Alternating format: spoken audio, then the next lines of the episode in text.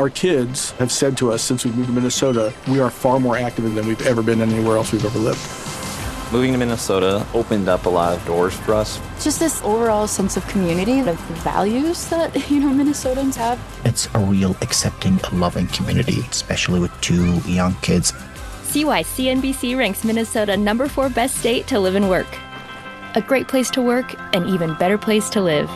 ExploreMinnesota.com slash live. A science story, huh? These NYU scientists, they I, I it felt, felt I really right. I was so And I just thought, happy. well, I had figured it out It was that golden moment. because science was on my side.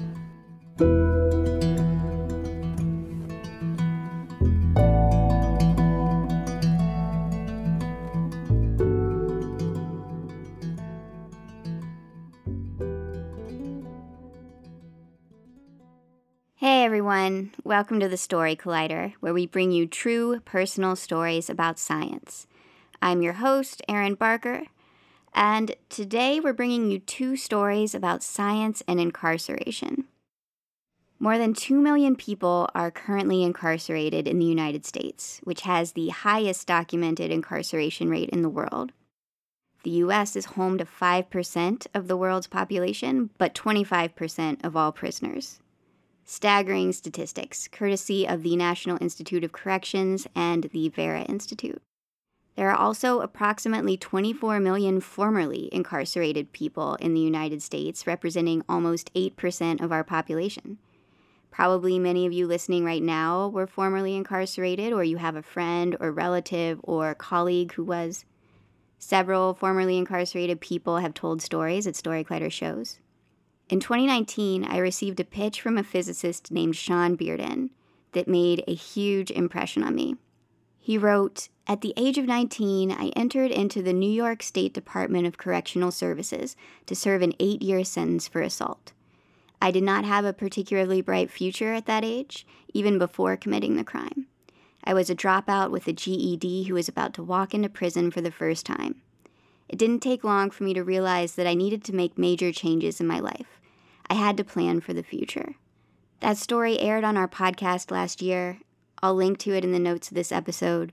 It was one of the most impactful stories that I've ever had the honor of producing.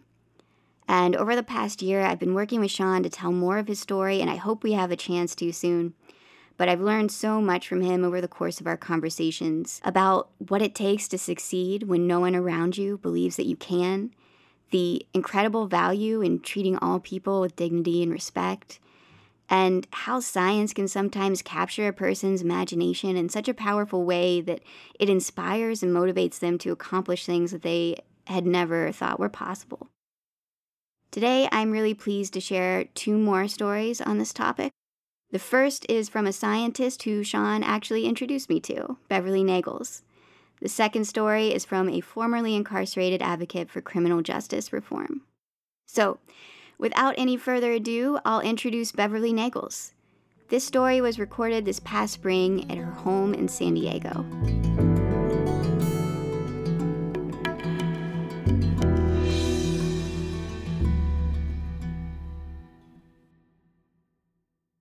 When I was an undergraduate science student, science didn't feel like an institution that seemed to respect my humanity. In the lab I worked in as an undergraduate researcher, no one talked to me, and whenever I asked her a question, the professor would just repeat the same thing over and over again, regardless of the content of my question, as if what I said wasn't worth responding to. Later, she would set me up to take the fall for a scientific argument she was having with the lab in France. I felt emotionally manipulated and used as a tool, and no one told me that this wasn't my fault. When I finally managed to quit the lab, I was told that quitting reflected my lack of dedication. A month later, I learned that I was the seventh undergrad to have a similar experience in that lab, and two years later had to help extract the eighth. But I also knew that, for all that this made me feel unwelcome and uncomfortable in science, I was fairly privileged with how I interacted with science's disrespect for humanity. I'm white, I was going to graduate with an Ivy League degree regardless, I didn't suffer any bodily harm. The history of science has taught me that science, historically and to this day, is an institution that particularly doesn't respect the humanity of marginalized people, from the poor women in Puerto Rico who didn't consent to be test subjects in clinical trials for birth control pills, to the black men in Tuskegee whose syphilis was left untreated. And then within science, the decades of women experiencing sexual harassment, the black and brown scientists excluded from science or whose contributions were erased. I wanted to know how cells worked, but I also wanted to make the world a better place, and could I do that from within such a problematic institution? I decided to let wanting to know how cells worked win in the short term. After all, I could see two ways to use science to make the world a better place developing medicines and technologies to promote human health and well being, and educating kids to get them interested in science. However, the reality of research is that it's not possible to count on your research contributing to curing disease. And I worried that getting kids interested in science was just going to land them in the same existential dilemma that I was in. But despite being very down on the institution of science, somehow I still believed that there had to be another way, a way to make science lead to some sort of community good. Science, observing the world around you and asking questions about it, is beautiful at its core. So, fast forward to three years ago, at the end of my first year of grad school, where our grad student outreach group is sitting at the coffee cart at UC San Diego, brainstorming how to broaden our outreach. People suggest all sorts of ideas a booth in the park, partnering with libraries in underserved parts of San Diego. I think about folks who are the most marginalized in our society. Remember hearing about other programs that work in prisons, and mash several of these together in my head to propose that we do a program in prison. The other grad students pause for a minute and then start thinking about how this would be a way to reach a group of people very much excluded from science and to provide engagement to folks who are incarcerated. I don't want to be overly optimistic that this will solve my science leading to community good goal, but I think it could be a good program. We decide that I'll work on this. At the time, I knew nothing about how prison worked or the difference between jail and prison, which it turns out is different in California than the rest of the country. So I naively emailed the San Diego County Sheriff's Department's contact us email and got a response from the director of reentry that she was interested in talking about what this could look like. Five months, 16 volunteer background checks, four hours of orientation, one cleared materials list, and one collaboration set up with UCSD's Outreach Center later. Six of us headed down to East Mesa Reentry Facility on a Friday night, full of excitement and nerves. We are five small women and one man, dressed business casual and carrying boxes, who've just sat in traffic for an hour and a half driving down through rush hour. At the front desk, we trade our driver's licenses for our badges and then get escorted through the sally port to our classroom. My mind is racing with questions. I so want this to go well, but what if the students don't like us? What if we fail at making science interesting and they're bored? What if they write me off as a privileged, out of touch white girl who they aren't interested in relating to? The students come in, and we instructors are clustered nervously between the door and the desk. The students are wearing standard jail attire tan scrubs, white socks, orange slide shoes. We try to make eye contact and say hi to them, and we shake some of their hands. Beto, our partner at UCSD's Outreach Center, has taught us about the subculture of these institutions so that we can be prepared, sensitive to that culture, build community. Trying to purposefully act welcoming in a space that isn't yours and you aren't yet entirely comfortable in is really hard, but we try. Once everyone is in the room, we sit spaced out in the chairs that we've preset in a circle and encourage the hesitant students to take a seat. A couple of the students are more outgoing, and my fellow instructor Maria has already struck up a conversation. The students seem open to us, but still skeptical. We go around the circle to introduce ourselves and talk about why we're in this class, adding an adjective to our names. So I am Bouncy Bev, and one of the students is Serious Sam. This helps both us and the students start to relax as they see that we're here to get to know them and we learn more about how they describe themselves. Many of the students tell us that they were voluntold, a superb jail word, to be there. This surprises and worries me somewhat. I don't want to be the reason someone has to do something they don't want to do. Some of the students add that they're open to learning science, others seem not that interested. They're very surprised to hear that we really want to be here and are not being paid, which makes more of them engage with us with more curiosity. My fellow instructor Julie led that first lesson on DNA what it is, how it works, and how big it is in relation to visible things, and the students seem interested. Sitting in a chair next to one of the student tables, I start to feel like this is really going okay. The students ask questions, and I'm impressed by their breadth from molecular biology to astrophysics. As a scientist, nothing shows me that people care more than asking questions does. So we left the lesson feeling that the students really were going to engage with our class. And I felt this high leaving the facility, a high I almost never get at UCSD. We planned the class so that we had lessons every other week, and we and the students got to know each other better. The students amazed me with their creativity. When in a lesson on mutation and adaptation, we asked them to design a creature adapted to a specific environment, Sam drew a half penguin, half human adapted to live in San Diego after sea level rise. And students would ask such interesting questions for us to look up after class. What is the difference between black tea and green tea? Is there a way to target mutated cells? And my favorite question ever is from a class at the women's facility was why does heroin stop your period? I'm obsessed with this question, both because it's about applying science to personal experiences, but it also really highlights the way that science isn't serving our students as well as it could. Like so many health issues affecting marginalized populations, this is understudied in the scientific literature. I'm also really excited about how it shows how much science has to gain from including our students. I've yet to meet a biologist who already knew this, and there's so much interesting science to be discovered here. And I was honored and thrilled that the students were willing to share with us to make that magic. At the last lesson of the quarter in our first class, we end the class sitting in a circle that superficially looks a lot like the circle on our first day, but feels so different. We're comfortable and feel like we've gotten to know and care about each other. I feel like we've made a science class in jail interesting and relevant, and I'm thrilled that the jail administrators agree and are letting us continue to teach another class, so I will be back soon. We again go around the circle, now saying how we felt about the class. So the instructors share um, that we had all these positive experiences. Then we open it up for the students to share, and we're a little bit nervous because we're not sure if they had such positive experiences or what they're going to say. And the students say all sorts of nice things. They really enjoyed the class. They learned that scientists were regular people. Um, they learned that science could be connected to everyday life.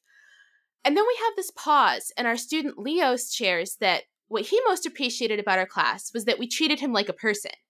And all the other students look around and sort of nod in that we also thought this, but didn't want to be the one to say it way. And I'm a little taken aback and surprised and I hadn't expected this much emotion. I'm still too much in facilitator mode to really process, but Beto thanks him for sharing. And so then we move on, we finish the circle, and at the end of the class, the students leave, and I spontaneously give Julie a big hug. I am elated that we have done this, that a science class in jail has worked beyond what we'd ever hoped. We debrief after in the lobby, and that's when the treated me like a person comment really starts to sink in for me. We hadn't gone to jail trying to be the one group treating our students like people, because of course, everyone should always be treated as a person. We went in meaning to teach science and be entertaining and help students see science in their everyday lives. I had been hesitant to think that this program was actually going to even approach my dream of using science to build community good. But as we debriefed, I realized that we'd gotten closer to that than I'd ever been before, that really science is our excuse to go in and build relationships between the inside and the outside, between two groups of people who probably never would have otherwise met, but have so much to share with each other. That science could actually be a way to make people feel valued, empowered, human. And this work has also brought out the humanity in my scientific colleagues, where we debrief about our feelings after each lesson, and I sit in meetings about what scientists can do about mass incarceration. There's so much more work to be done. We are working in racist, oppressive institutions that require structural changes to create a world where everyone is included in science, the justice system more just, everyone treated as fully human. While I find it deeply fulfilling that we're able to use science to connect with our students as humans in a system that doesn't treat them that way, I know that this is just one small step. I still struggle with this a lot. But I know that these personal local relationships matter, and so I have a deep hope for a future where scientists engage with their communities, listen before speaking, and take responsibility for making our institutions and society more just. So that all humans can be engaged in science, and so that the undergraduate Beverleys of tomorrow don't feel like they need to choose between science and making the world a better place.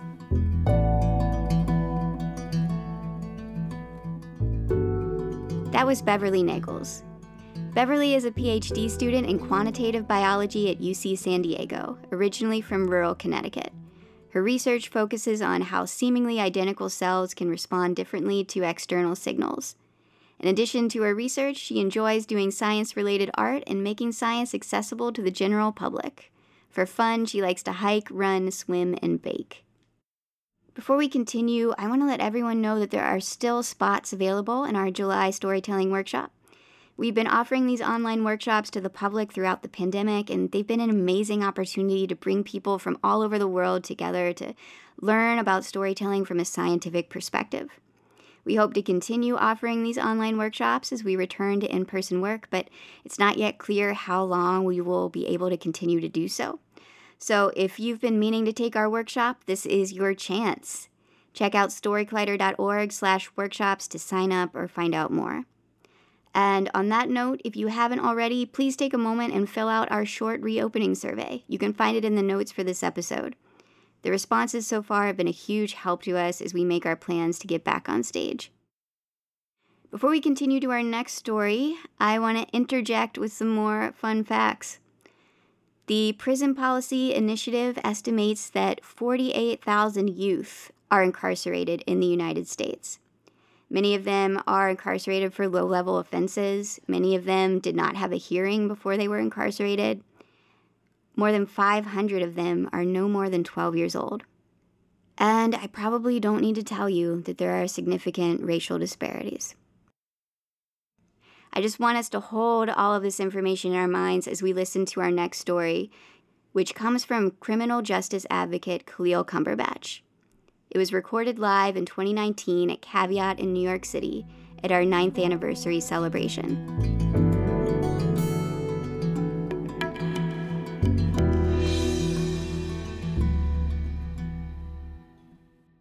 Um, I will start by talking about uh, summer of 2001. Uh, it was a great summer for me. It started off as a great summer. I was 19. I had purchased a Infiniti J30T. It was a V6. It was more, it was 140 miles an hour on the dashboard, and it was way more power than a 19 year old should have at that point in their life. It's like, it made it my business to to test every bit of that 140 miles an hour on the dashboard.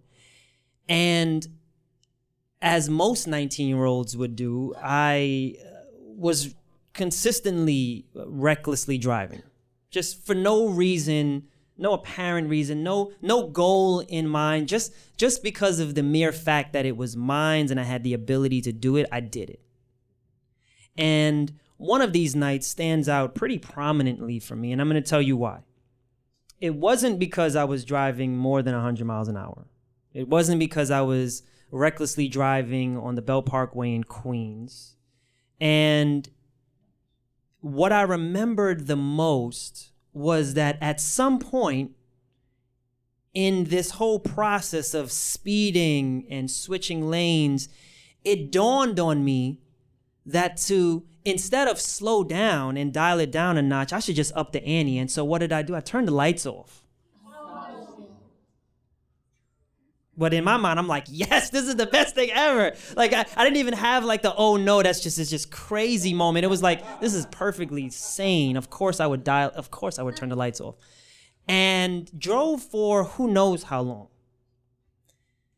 Finally, when I got to the exit that I was uh, uh, going to, and I got off the exit, turned the lights on, and you know, because I can drive reckless on the Belt Park, I definitely can't drive reckless on the service road.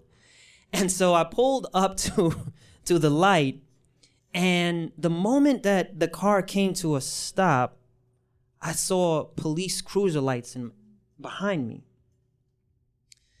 And this was not the first time that I was pulled over by police, which is a whole nother story, collider story.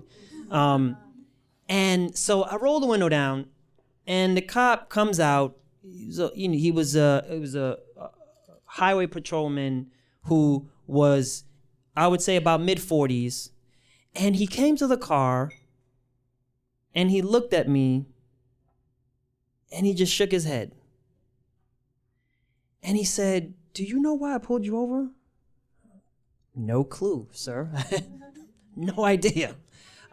But in my mind, I was like, you know, as a 19 year old, very arrogant from the south side of Jamaica, Queens, I was like, look, what are you, You're just gonna give me a ticket or you're not? And he said, you know, you could have killed yourself. And he, he didn't say, he didn't, he didn't give me the lecture. He didn't, he didn't tell me that I could have killed someone else. In hindsight, and looking back on that moment, he said, You could have killed yourself. And it was something that I now realize on some level, he gave my life more, more value than I did at that time.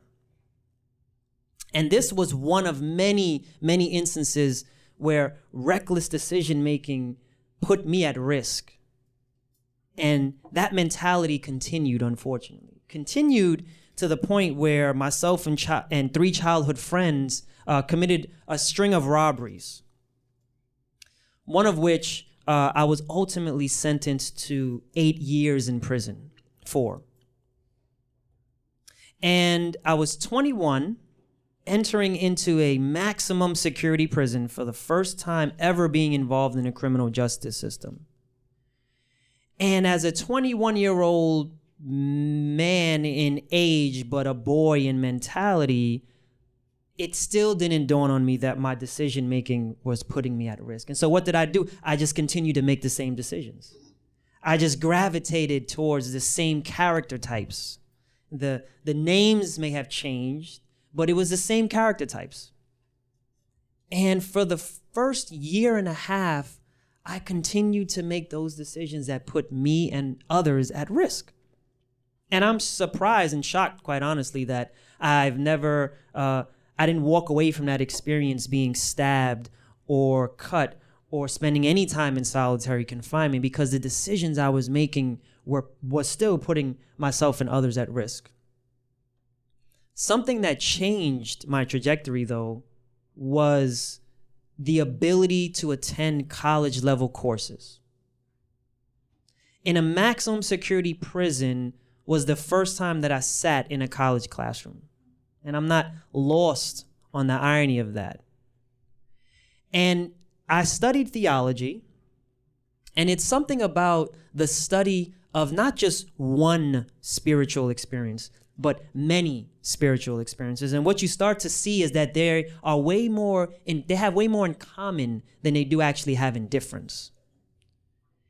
And it changed the way that I saw myself in my current situation, but more importantly, it changed the way that I saw myself in my future situation. It changed the way that I saw myself.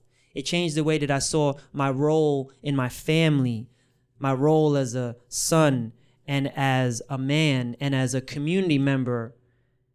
And it dramatically changed my experience while incarcerated. And I went on to do multiple programs uh, while at Greenhaven Correctional Facility, many of which helped to create the man that I am today. Fast forward six and a half years later, in 2010, I walk out of prison. And I walk out of prison with two major goals in mind. One was to not go back to prison. I totally was I was the converted. I totally understood. Didn't want to go back. And the other one was that I wanted to change my legacy. I realized at a very young age that me, that everyone will leave a story. Everyone will leave a legacy, and I didn't want mine's to be the one that my children told that was only of my incarceration. I wanted it to be including my incarceration, but everything else that came after that was to better myself and to better them. And so I began my reentry in that way. And one of the plans that I had was to learn at the feet of elders, was to learn at the feet of people who had did reentry, who had successfully reentered from prison to society, and to learn from them. And one of these people was a man named Eddie Ellis. I was introduced to Eddie by a woman that used to come into one of the programs that I was involved in while incarcerated.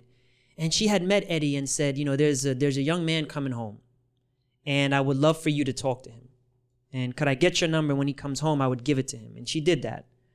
And so I called Eddie. I was home maybe about three weeks. And I called Eddie out of the blue. Random and he didn't know who I was. It was a complete stranger. And he picked up the phone and I said, Hi, Eddie, my name is Khalil. I just came home. I want to get involved. I want to do the work. I want to change the world. And he, and he listened.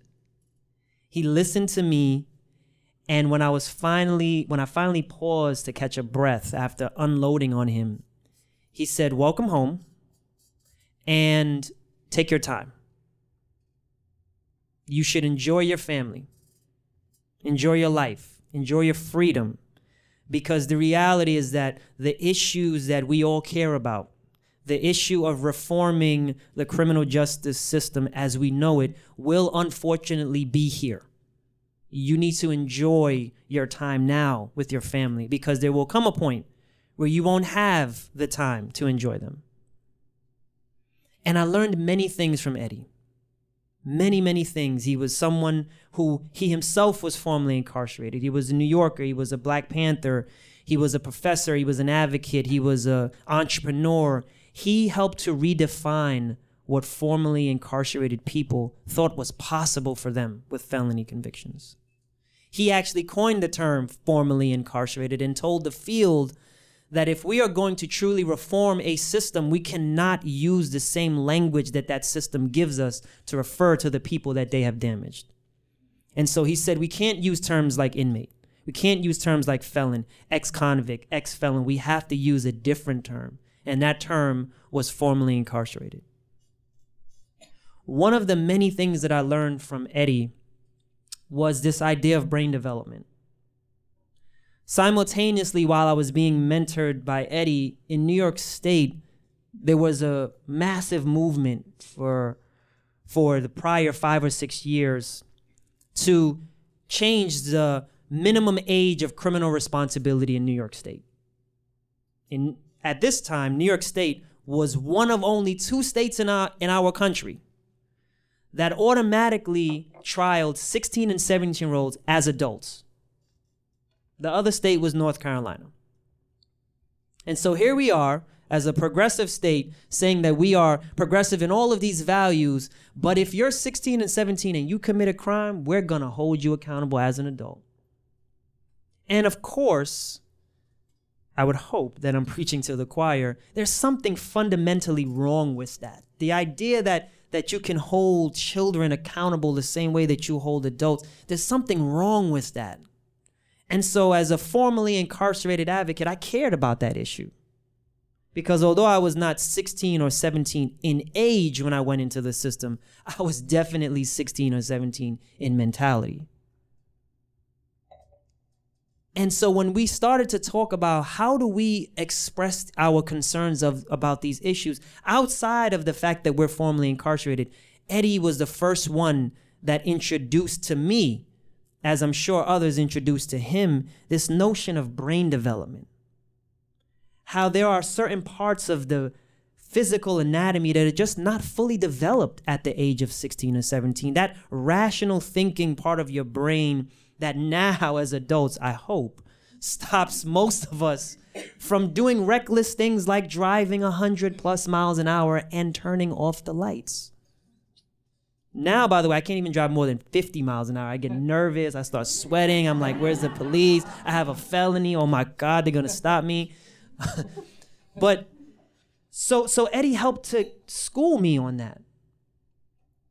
And in the movement around raise the age, that was one of many pieces of the conversation that was not being talked about. It was, in fact, not a mainstay, it was not a staple of our argument on why we feel that 16 and 17 year olds need to be treated differently when they commit crimes, especially when they commit violent crimes. And although I will say that raise the age did pass in New York State through countless hours of tireless advocacy on behalf of myself and others that went up to Albany and met with legislators, talked to them, shared with them our experiences, brought other youth up who were uh, the age of 16 and 17 when they were convicted, but now 19, and talked about the horrific experiences that they had being exposed to adult prisons and adult jails, being housed as a 17 year old with adults, and what that does to you physically. And of course, being able to tell the story of people who were abused by the hands of adults. Although we passed raise the age, from my perspective, it was a hollow win because we totally missed the opportunity to use science, the same way that other fields and industries use science to justify decisions that they make, particularly the car in the car insurance industry. How they know that at a certain age, once you supersede that, there is no need to charge you at at at a higher rate because that that part of your brain is fully developed. And that's with cars. Here we're talking about human beings. And we were stuck on trying to push against the moral argument. Well, if you can't do the time, then you shouldn't do the crime. And the reality is that it's not that clear cut and dry when we talk about criminal justice in this country. And it definitely is not that clear cut and dry when we talk about criminal justice in this state. The reality is that Raise the Age was a missed opportunity for us to change the conversation. Now, while we're still fighting to reform the criminal justice system, there's always the exclusion for people who are of a certain age and commit some violent crimes. And I am not here to say that we should blanketly forgive everyone. I do believe in accountability, but we must take all of the factors into consideration when we as a society are going to punish someone, but more importantly, when we entrust a system to punish someone. Thank you.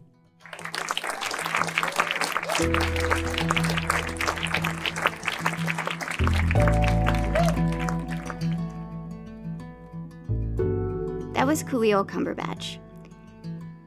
Khalil is a nationally recognized, formerly incarcerated advocate for criminal justice and deportation policy reform. Currently, he's the Director of Strategic Partnerships for the Council on Criminal Justice, and previously, he served as Chief Strategist at New Yorkers United for Justice and as Associate Vice President of Policy at Fortune Society. Pardoned by New York Governor Andrew Cuomo in 2014, Khalil earned a master's degree in social work from CUNY Lehman College, where he was awarded the Urban Justice Award for his work with underserved and marginalized communities. Khalil is also a lecturer at Columbia University. Story Collider is so grateful to Beverly and Khalil for sharing their stories with us. The Story Collider is also very grateful for the support of Science Sandbox, a Simons Foundation initiative dedicated to engaging everyone with the process of science. This podcast is produced by me, Erin Barker, with assistance from Story Collider's managing producer Nissa Greenberg and senior podcast editor Jun Chen. Special thanks goes out to Story Collider's board and the rest of our staff, including brand new managing director Anne Marie Lonsdale, our operations manager Lindsay Cooper, and our marketing manager Nikisha Roberts Washington, without whom none of this would be possible. The stories featured in today's episode were produced by me, Erin Barker, and our theme music is by Ghost. We'll be back next week with the start of an awesome series of stories about our relationship with the natural world. We're calling it Human Nature. So stay tuned, and thanks for listening.